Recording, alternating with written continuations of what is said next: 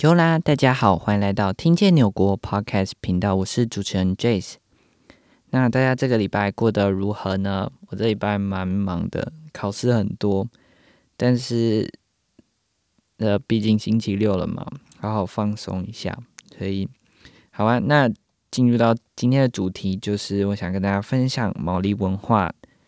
在纽西兰。那大家对于纽西兰，呃，毛利这一词吧，毛利人、毛利文化，大家想必多少有听过。那没有听过的人，我我说简单说一下，他们就像是纽西兰的原住民，就像台湾的阿美族啊、排湾族一样。对于台湾来说，那在我第一次接触到毛利文化是在，其实老实讲，二零一六年吧。那时候有一部卡通叫做。摩安娜，那是迪士尼的电影。那那片就是以纽西兰毛利文化以作为题材的电影，大家没看过可以去看一下《摩安娜》。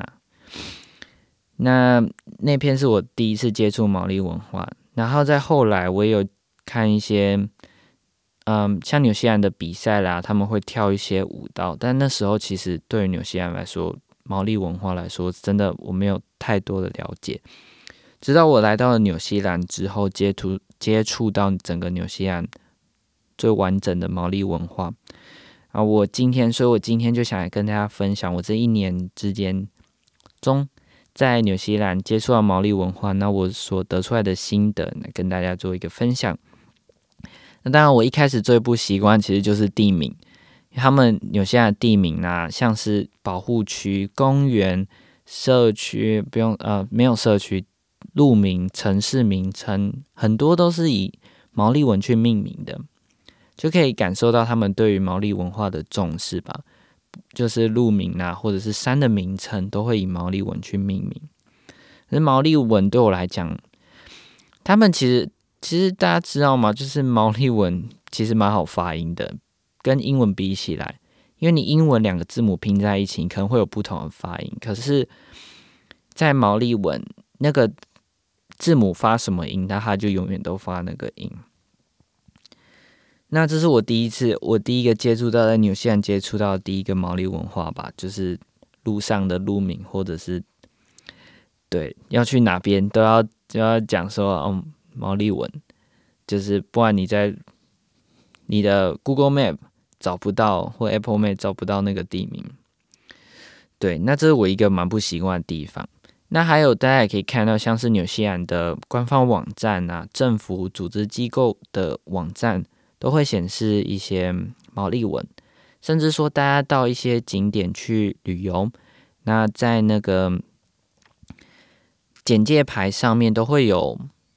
英文加上毛利文的说明。那这个为什么纽西兰对于呃毛利文化有这么样的重视呢？包含在学校好了，就是在学校，他们纽西兰孩子在学学校接触到的毛利文化，就让他们对于这个有一个了解，那也是对于毛利文化的一个重视呢。但是讲到那时候一个节日啦，在。对于纽西兰还有毛利人来说，一个非常重要的节日就是签订 Waitangi 的条约。那那个条约呢，就是在那时候纽西兰呃英国人来到纽西兰这片土地上，因为毛利人比他们更早就在这片土地上面生活，那他们来到这边殖民，那也是跟他们分享这片那个毛利人跟他们分享这片土地。那他们就有签订了这个合约，那直到今天还是一样。但在那时候有发生一个小小的插曲，就是因为翻译上面的问题，因为字翻译上面来说，从英文翻到毛利人呃毛利文，那会有一些翻译上面的误差，也有造成后来有造成一些小小冲突。但是在一百多年，将近两百年后的今天。你大家可以看到，这个种族的两两边的文化融合是相当的成功，然后大家各自都保有独特的文化，然后接受包容各自的对方的文化，其实是让我觉得非常的难忘。也是在纽西兰的一个特别的经验。这就总结一下哦，不对，还没总结，sorry。像我有去到毛利人的社区，那那个社区呢，因为毛利人就是一个社区、一个村落一起聚集，然后每一个社区、村落都会有一个集会堂，像教堂，就是大家礼拜的地方。那纽西兰有呃毛利有自己的宗教信仰，那我有去过。他们的社区，那那个集会堂的毛利文就叫做 Marae，那那个地方相当的神圣，对于毛利人来说，所以大家到达那边不要擅意擅自进入，如果你没有被邀请的话，不要擅自进入。但是我有进去过一个，那那个是在奥克兰博物馆里面，他们有设立一个，就是他们把一个 Marae 搬到了那个集会堂，搬到。奥克兰的博物馆，那可以大做让大家进去参观。让我很震撼的，就是就震撼我的，就是从外墙啦到柱子，甚至到里面的墙壁的内饰，甚至到天花板，其实都可以看到毛利的图腾，而且每一个都是独一无二的手工雕刻而成，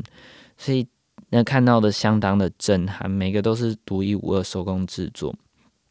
真的是我。此生从来没有看过一种特别的东西，所以大家来到纽西兰一定要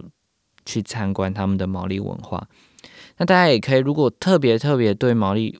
文化有兴趣，也可以报名他们的一些团体，那他们就会有比较详细的介绍，然后比我还要详细。那我有机会的话，我也想要去更深入的了解毛利这个文化。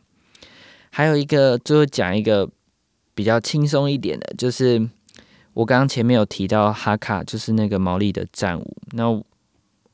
因为那个是迎宾的一个舞蹈，但是也有人很多人一直希望我去学，然后跳给他们看，好吧？这就当做一个小小的目标。也许之后的哪一天，我再跟大家分享，我真的跳了毛利的战舞之后什么样的感想。那这个就是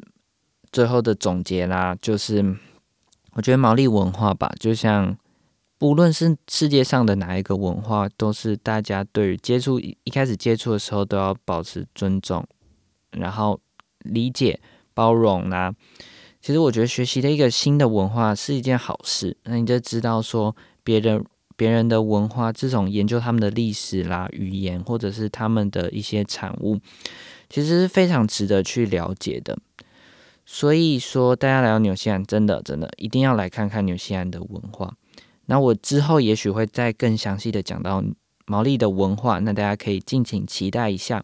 那以上就是本集的内容啦，希望大家对于纽西兰有更多的了解。有任何意见，欢迎与我联络。每周六晚上六点准时收听，请帮我追踪听见纽国 IG 和 FB 粉丝团，与你的好朋友分享，开启频道通知，才不会错过任何内容哦。拜拜。